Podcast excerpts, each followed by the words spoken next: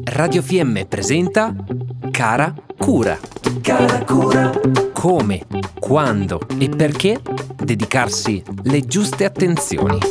Cara Cura, cara Cura, cara Cura.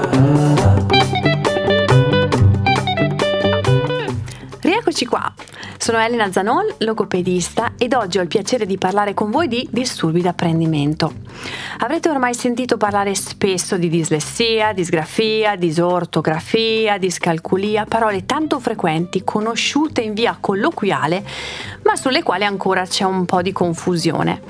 La dislessia si delinea nella difficoltà di decodificare il codice scritto. Il nostro cervello lavora come un traduttore fra codice scritto e suoni, li fonde e forma la parola.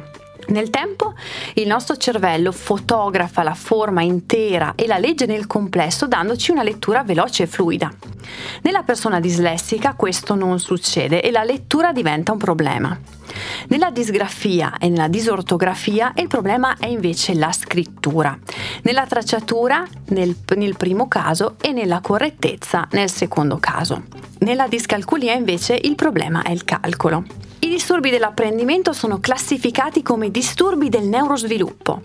Ci sono sempre stati. Chi di voi non ricorda un compagno o una compagna un po' lenti o meno bravi in una di queste aree?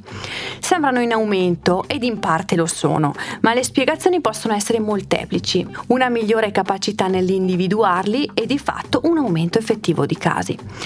Ma qual è il punto fondamentale? Non ignorare o aspettare che passi, chiaramente. Cosa dobbiamo prestare particolare attenzione quindi? Ad un bimbo o a una bimba che ha parlato tardi o ha parlato male, che ci indicano una maggiore difficoltà nell'analizzare i suoni.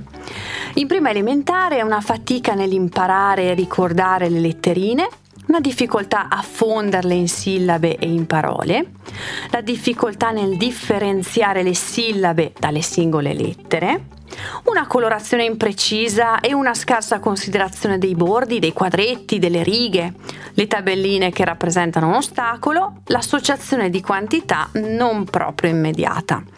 Gli insegnanti avranno di certo cura di segnalare le difficoltà dei bambini.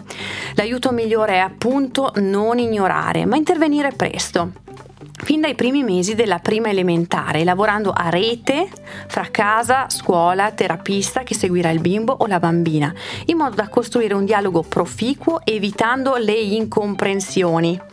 Questo permetterà di colmare le difficoltà se il bambino non presenterà un disturbo ma solo una fragilità o debolezza e supportare gli apprendimenti invece in caso effettivo di disturbo, che andrà a favore del bambino che, ancora estremamente plastico, potenzierà al meglio le proprie risorse fin dai primi momenti. Facendo così evitiamo il consolidamento di cattive pratiche e scongiuriamo la frustrazione della mancata riuscita. Con queste informazioni per i vostri bambini vi auguro un buon proseguimento e l'augurio migliore è quello sempre di non aver mai bisogno di logopedia. Se invece servirà, mi trovate a Predazzo in via Fiamme Gialle 42A. Ciao! Abbiamo trasmesso Cara Cura. Cara Cura. Come, quando e perché dedicarsi le giuste attenzioni. Cara Cura, cara Cura.